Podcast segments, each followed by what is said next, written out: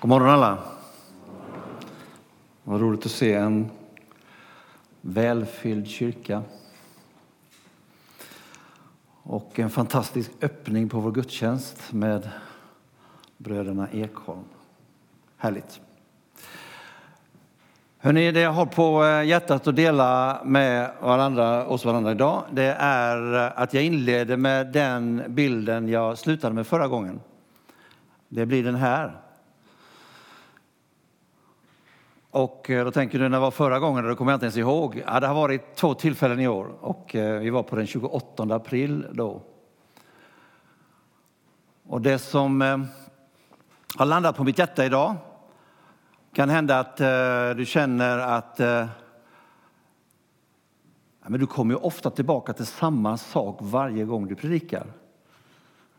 Då är det för att Gud lägger det på mitt hjärta och jag måste få dela det som är på mitt hjärta. Så som alltid när du hör en predikan, du ska ju naturligtvis pröva och fundera på hur du känner för det här, men jag tror att, eh, vet att det här är uppmuntrande ord och vi ska få eh, fundera mer på just den här hundraåringen. Bilden som du ser här, det är ju texten längst ner står hundraåringens väg till målet. Och det är ju så här att vår församling är en fräsch och kry hundraåring. Kan du ta till det? Vi är fräscha och krya. Det är inget eh, pensionärsgäng det här, utan du är en del av så många härliga människor i den här kyrkan. Och vi har så mycket att tacka Gud för. Vi skulle egentligen kunna ägna närmaste halvtimmen bara till att prisa Gud och lovsjunga för allt gott han har gjort. Det skulle vara good enough bara det. Men vi är alltså ingen kyrka, vi är ingen församling som har gått i pension, utan vi är på väg och vi är på väg framåt. Vi säger att vi har en vision, vision i den här kyrkan. Vi tog upp det igår när vi hade församlingskväll och blev påminna om det igen. Vi säger nära Jesus, nära varandra och nära världen. Och då tänker du, ja, eh, kanske en eh, vision som jag inte riktigt förstår, eller så förstår jag den. Eh, begreppet vision, det är ju helt enkelt att man försöker säga någonting som man vill uppnå. Alltså en vision uttrycks ofta som ett framtida tillstånd som man vill uppnå.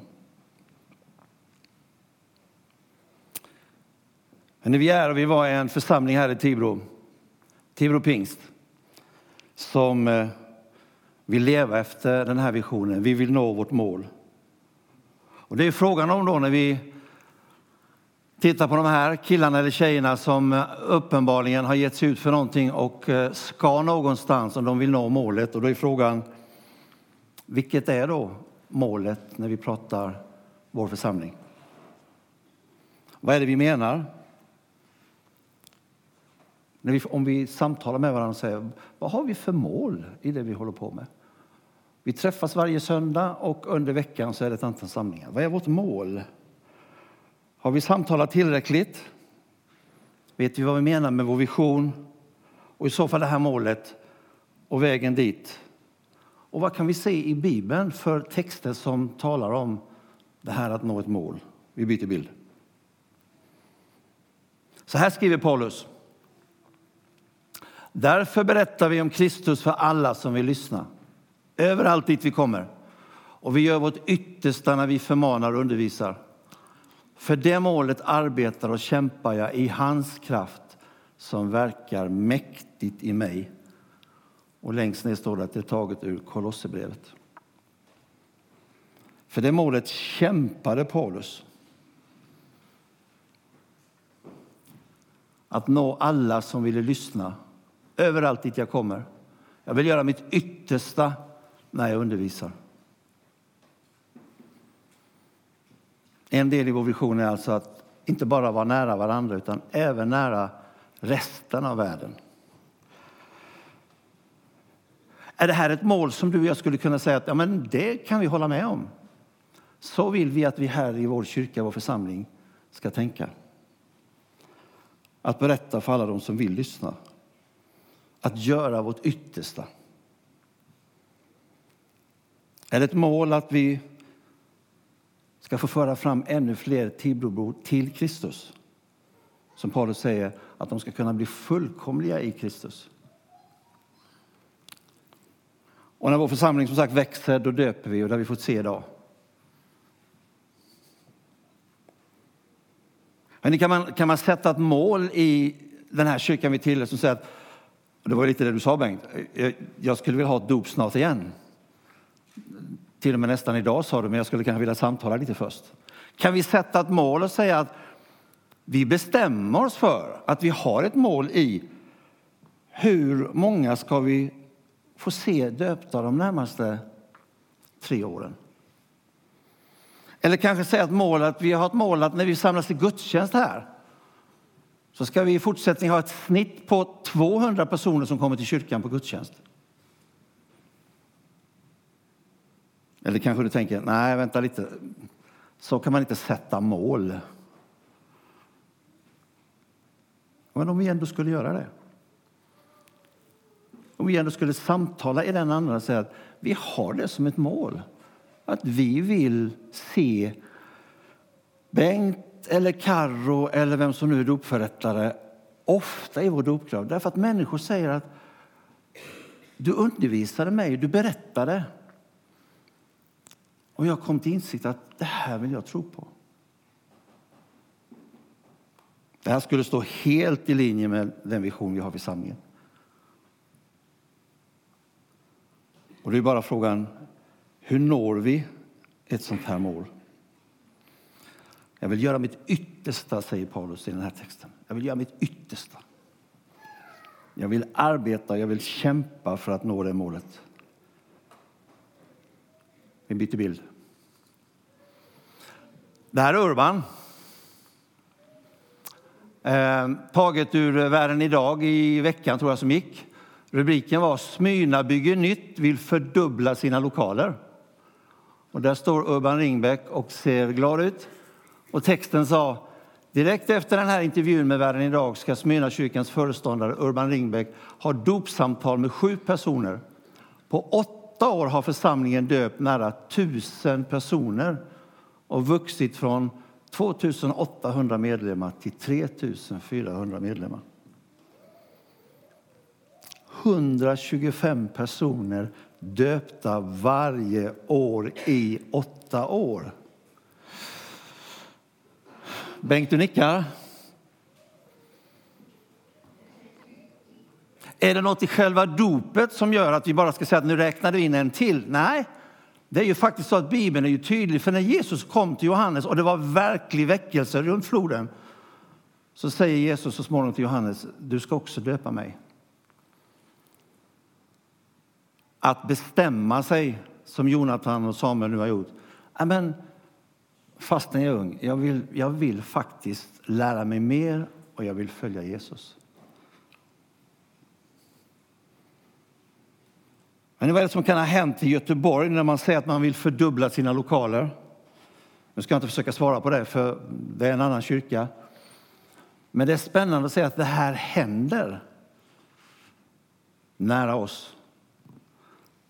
Och då har jag på mina morgonvandringar den här veckan gått och funderat på några veckor bakåt. Hur kommer det se ut i Tibro framöver? Hundraåringen som har varit med sedan 1919. Så många som har suttit i de här lokalerna. Bett och önskat, predikat och samtalat. Vi byter bild. Det står här längst ner, ni ser det inte så bra, men jag ska läsa. Det är också en bibeltext från Kolosserbrevet. För det är ju den här, det är så här vi predikar lite grann den här hösten om just hundraåringen, kyrkan som går vidare. Vi har ju valt att säga att vi inte vill fira ett hundraårsjubileum bara i nostalgi. Utan vi tänker, vad ska hända mer i Tibro bland alla de människor vi möter varje dag på jobbet, i grannskapet, i idrottsföreningen. Och där föll mina ögon på Sven, i cykelgänget Sven, runt om, var vi än är någonstans. Dagledarsamlingen. Paulus han skriver, ni ser också fram mot det glädjefulla hoppet ni har i himlen Och det har ni gjort ända sedan det glada budskapet första gången predikades för er. Också Kolosserbrevet. Ni ser fram emot det glädjefulla hopp ni har i himlen. Den där bilden visar att den där resenären är uppenbarligen på väg uppåt. Och jag vet ju att om jag skulle fråga några av er, stämmer det att du har, har du det här hoppet? Eh, vilket sa du? Jo, att jag ser fram emot det glädjefulla hoppet som jag har i himlen. Skulle de flesta av säga absolut. Fast jag har mer att göra här på jorden skulle ni säga. Eh, jag är inte färdig än. Eh, jag vill fortsätta att renovera på mitt hus eller jag vill helt mänskligt. Och Gud har bett oss att vara kvar här så länge vi behövs. Hörrni, för att nå det här målet så finns det en väg som man alltså måste vandra. Och det här predikar vi om den här hösten, om församlingen som går vidare. Och frågan är bara, hur ser vägen ut? När vi pratar om Tibro pingst, när vi pratar om den här församlingen, den här kyrkan vi är nu, så är det ju så att undrar, vem är den? Ja, det är inte din församling, Bengt. Det har det aldrig varit. Och Carro sitter inte med ambitionen att säga att men det kanske blir min en dag. Nej, och det är inte din min. därför att vi som är här, det är nämligen Guds församling, det är Kristi församling. The Church of Christ, a house of prayer. Ja, för att du säger det? Nej, för att jag läser till och den texten har jag inte här nu, men hör. Och han, Kristus alltså, är huvudet för sin kropp, församlingen. Han är begynnelsen, den förstfödde från de döda, förstfödde från de döda, för att han i allt skulle vara den främste. Också Kolosserbrevet. Och då kanske någon tänker, vad är det för brev? Ja, men om du öppnar din bibel och väljer lite längre bak så finns det rätt många brev, om du inte är van att läsa din bibel. Leta upp ett brev som heter just Brevet till dem som bodde i Kolosse, Kolosserbrevet. Fyra kapitel. Och gärna sträckläs alla fyra. Och så kommer du se, det är fantastiskt vad han skriver på oss. Bland annat då, det är Kristus som är huvudet. Det här är Guds församling. Vi är en förening på pappret. Vi hade församlingskväll igår. Vi fattar beslut, vi läser ut protokoll. Det är helt riktigt. Men vi driver ju inte det här för att vi bara har för lite att göra.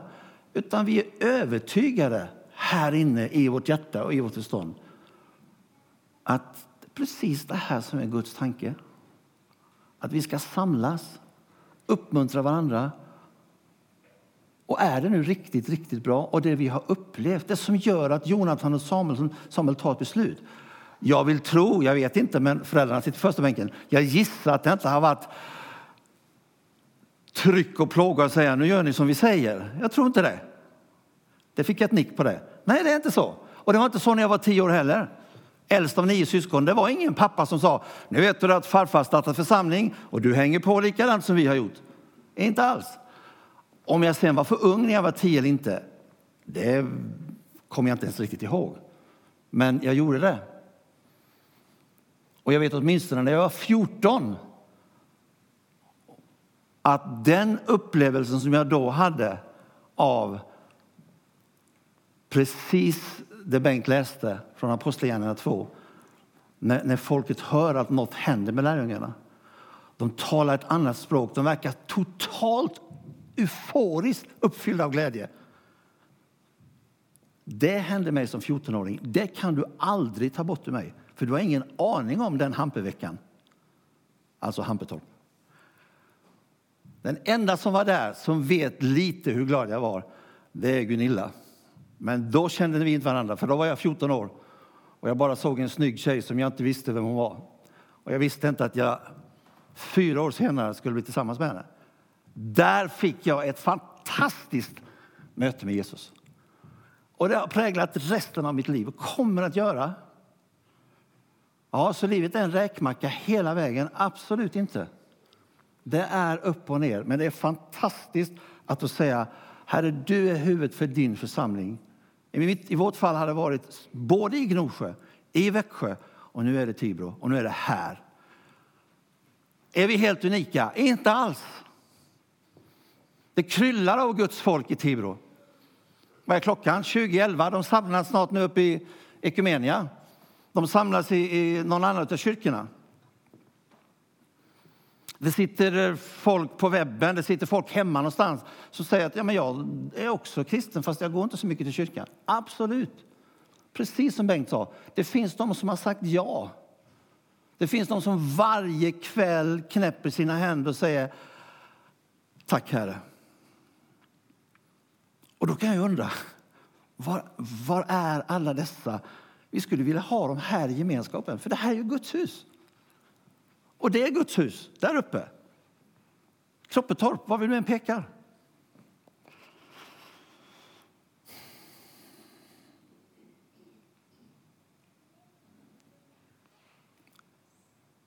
Paulus han hade det här framför sina ögon.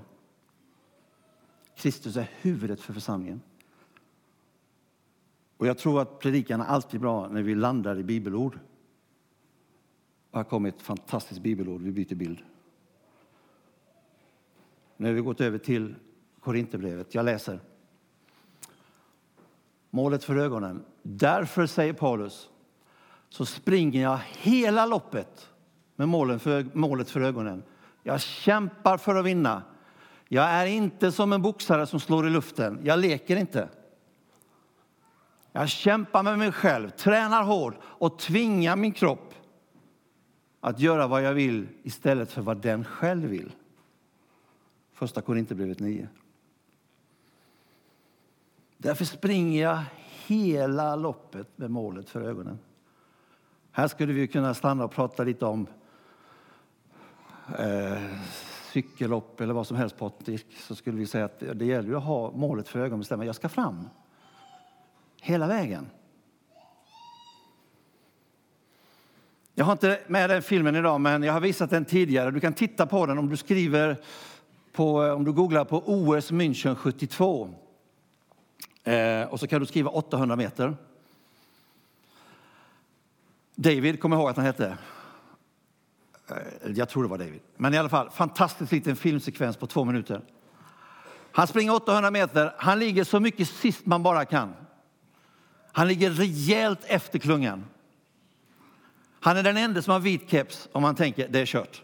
800 meter, det är inte långt, det är kört. Och så ser man efter 400 meter, han börjar närma sig klungan. Och han kommer mer och mer och mer. Och han har målet för ögonen. Och det står att han tänkte, jag når kanske tredje plats. Nej, han hade foten före alla andra över mållinjen. Kolla på den. Louis, du är en idrottare. Du kommer, har du sett den? Nej, du ska titta på den. Lovar du? Jag var inte med då. Nej, du var inte med då. Men du var ung 1972. Så OS i München kommer vi ihåg. När jag ser den här så då tänker jag på just det jag predikar om idag. Det här att ha målet för ögonen. Att inte ge upp. Det är, det är ett ord som inte finns. Vadå ge upp? Ja, men du vet, det är samma eh, goa gäng som kommer här varje söndag. Det är just det jag predikar om idag. Vi kommer inte att vara samma goa gäng hela tiden. Det är inte Guds tanke. Jag ska ge dig strax några exempel. Därför som sagt var det är så många människor som är runt omkring oss som säger gemenskap. är ett vackert ord. Jag önskar att jag hade del av det.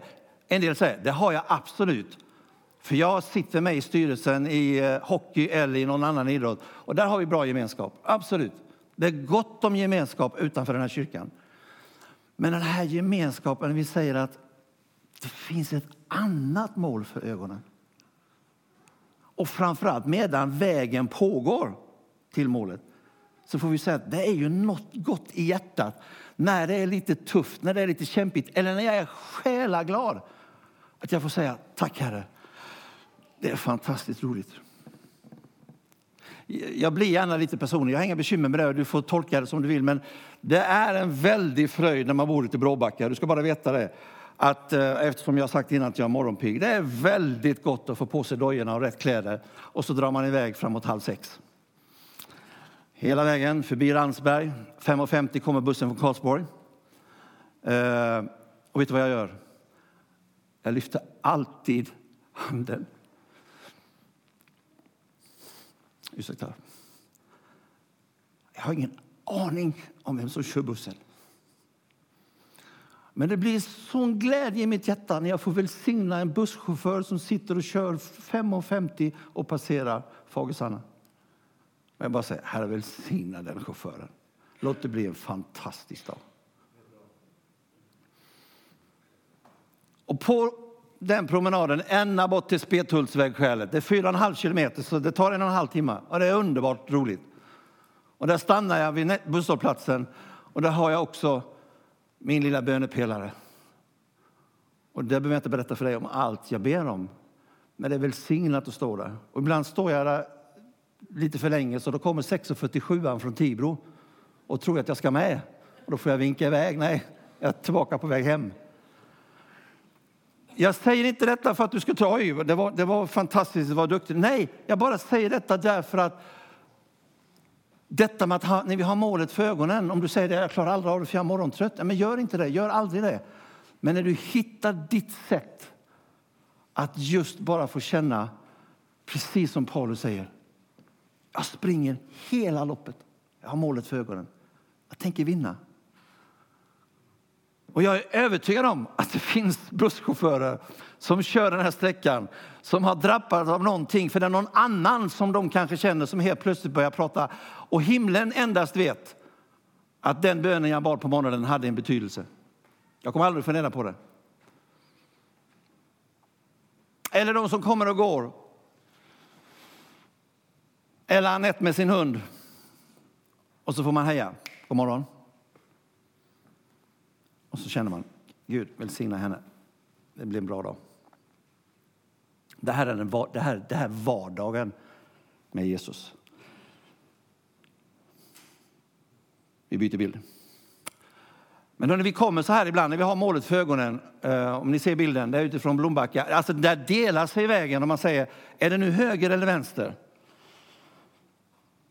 Vi läste att eh, Paulus han skrev att med all vishet föra fram människor i fullkomlig, fullkomligt inför Kristus. Men så händer det här att vi kommer inför ett vägskäl. Och det händer vid olika situationer i vår vardag. Hur väljer vi höger eller vänster när vi ska nå målet? Vi kan ju ta ett litet vägskäl där den här församlingen just nu står i. Höger eller vänster? Hur går vi vidare med de byggplaner vi pratar om? För det pratar vi om. Och många av er är fullt införstådda med. Vad är det vi gör? Är det höger eller vänster? Och när vi står stilla i det här vägskälet så kan vi fråga Gud, nu måste vi bestämma, vad är din ritning? Vad är ditt allra bästa för vår församling? Vi behöver få Guds vishet ibland när vi stannar upp för att välja rätt. Vi vill ju utvecklas, vi vill gå vidare, vi vill inte komma fel. Vi vill ha ett ord som vi tuggar på en del nu här i kyrkan. Vi vill ha en naturlig fortsatt församlingsutveckling som leder oss till målet. Vi byter bild. En naturlig församlingsutveckling. Du kanske inte ser bilden så tydligt här när det är ljus på. Men det är från en kyrka och vi ska strax ta en resa dit på ett par minuter. En kyrka i New York. Och när vi samtalar om det här i vår kyrka, då, vad är en naturlig församlingsutveckling? Vad är naturligt för att de som säger gemenskap, absolut, men jag, jag, har ingen, jag har ingen tradition att gå till någon kyrka.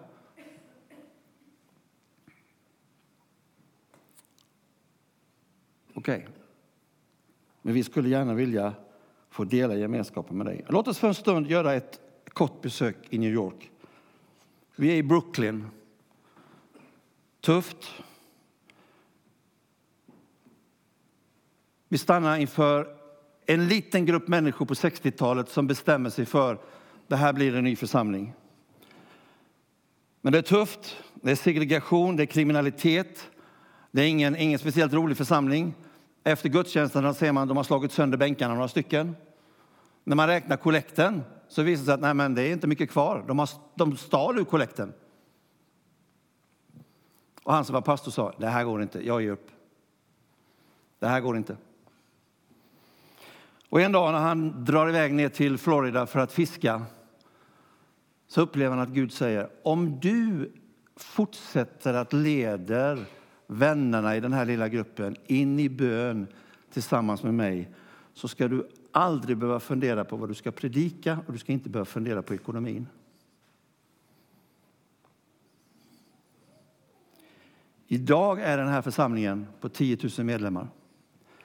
De firar gudstjänst idag söndag klockan 9, klockan 11, klockan 13.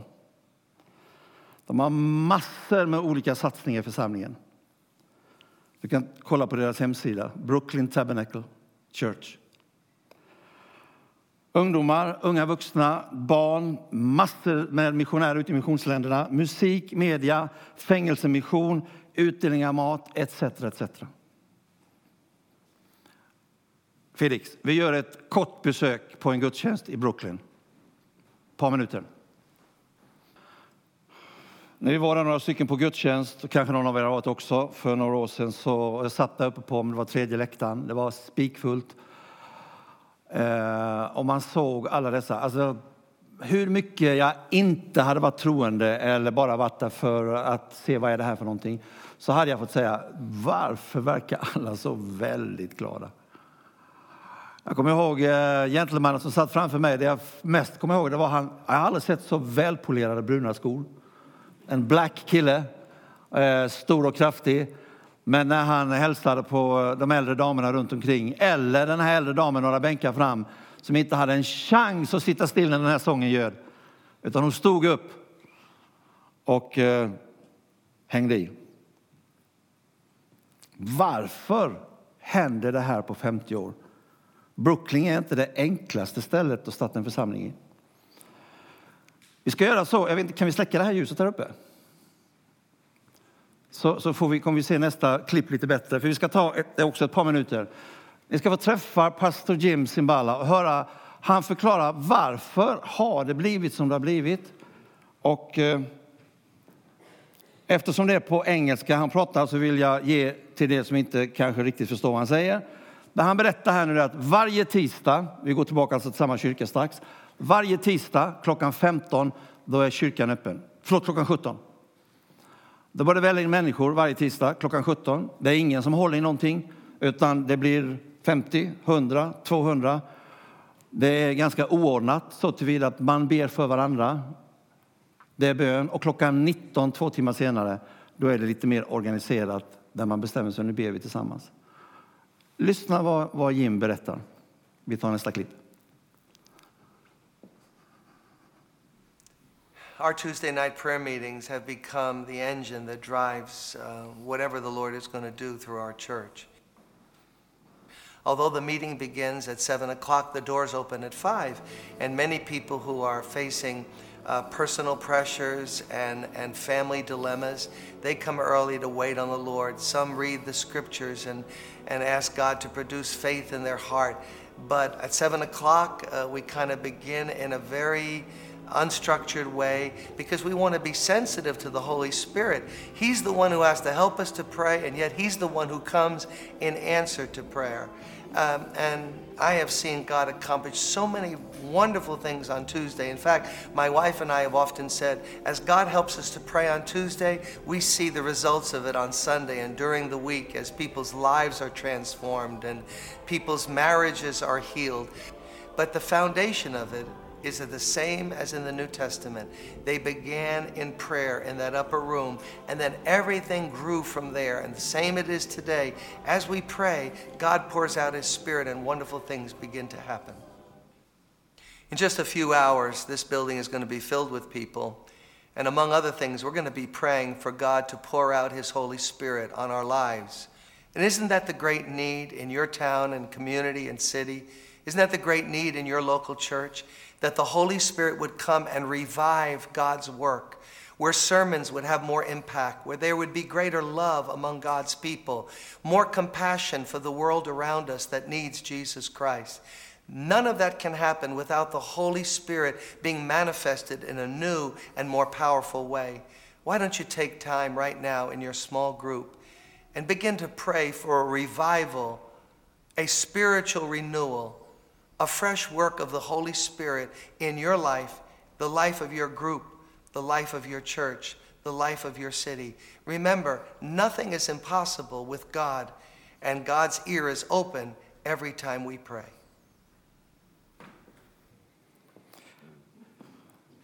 Det vad Mr Jim Simbala, pastor i Brooklyn, säger. Alltså, kanske direkt efter jobbet, direkt efter skolan, två timmar varje tisdag och sen så klockan 19 så startar man. Alla åldrar möts. Man ber för varandra varje vecka, varje år. När vi ser det här så kan man säga, ja men det är ju de där. Det jag vill säga när jag lyfter fram det här i predikan idag, det är att det här är ett levande bevis för att det är den tisdagen som har genererat, det är det han säger, den framgång man ser i kyrkan. Vi byter bild.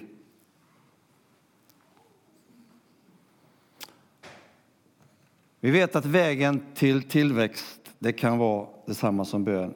Alltså om vi tittar lite grann på vad Bibeln säger. Hör här. En eftermiddag gick Petrus och Johannes till templet för att vara med vid den dagliga bönen klockan tre.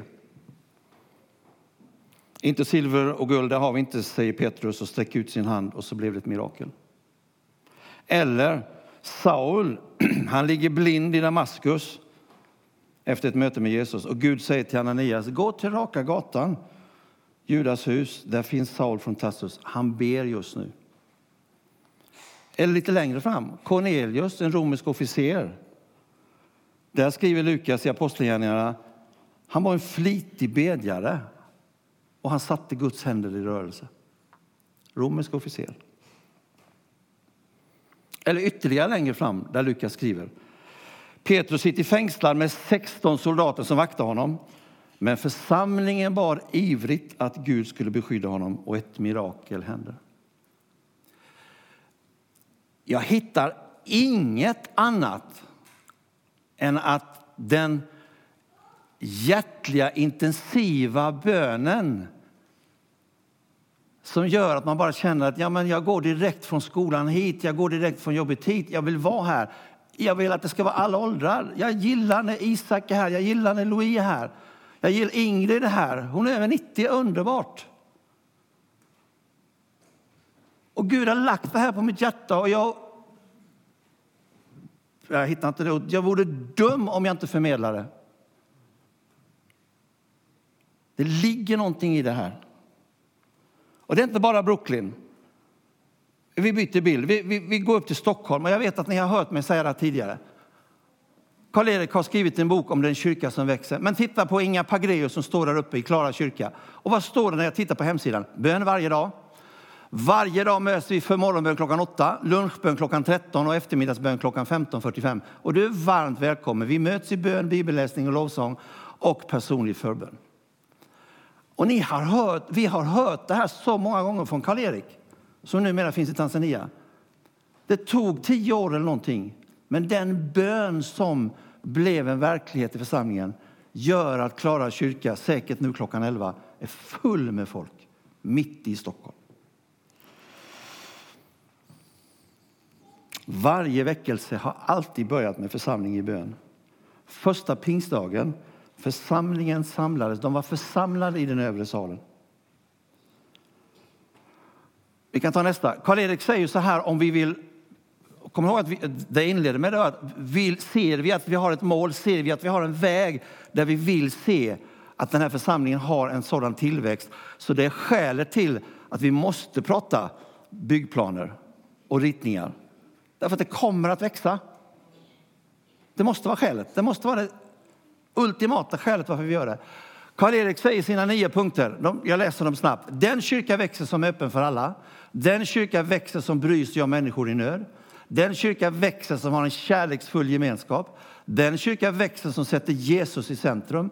Den kyrka växer som lever ett rent liv. Den kyrka växer som vågar lida för sin övertygelses skull. Den kyrka växer som söker Gud i bön. Den kyrka växer som använder lekmännen. Till sist, den kyrka växer som är beroende av den heliga Andes kraft. Det är ju ingen som åtminstone kan säga att Karl-Erik Salberg har helt fel. förklara är ett exempel. Och jag tror vänner, här kommer sista bilden och därmed avslutning på min predikan. Eh, vi behöver ingen mer undervisning om detta. Vi behöver säkert påminna varandra, men vi behöver, inte, vi behöver inte mer kunskap för att förstå. Vad är vägen till om vi ska få... Jag tror inte vi blir ett Brooklyn med 10 000. Men om vi ska, som vi sa i början, om vi ska säga så här till varandra, för det är, här, det är ju samtalet, inte nu när jag predikar eller när vi fikat eller på måndag när vi träffas och står i, på parkeringen på Ica och jag säger du, vad tror du om det där att vi ska, att vi ska ha döpt hundra stycken på, på ett till tre år? Men vi pratar om det. Om vi inte pratar om det så blir det ju aldrig verklighet.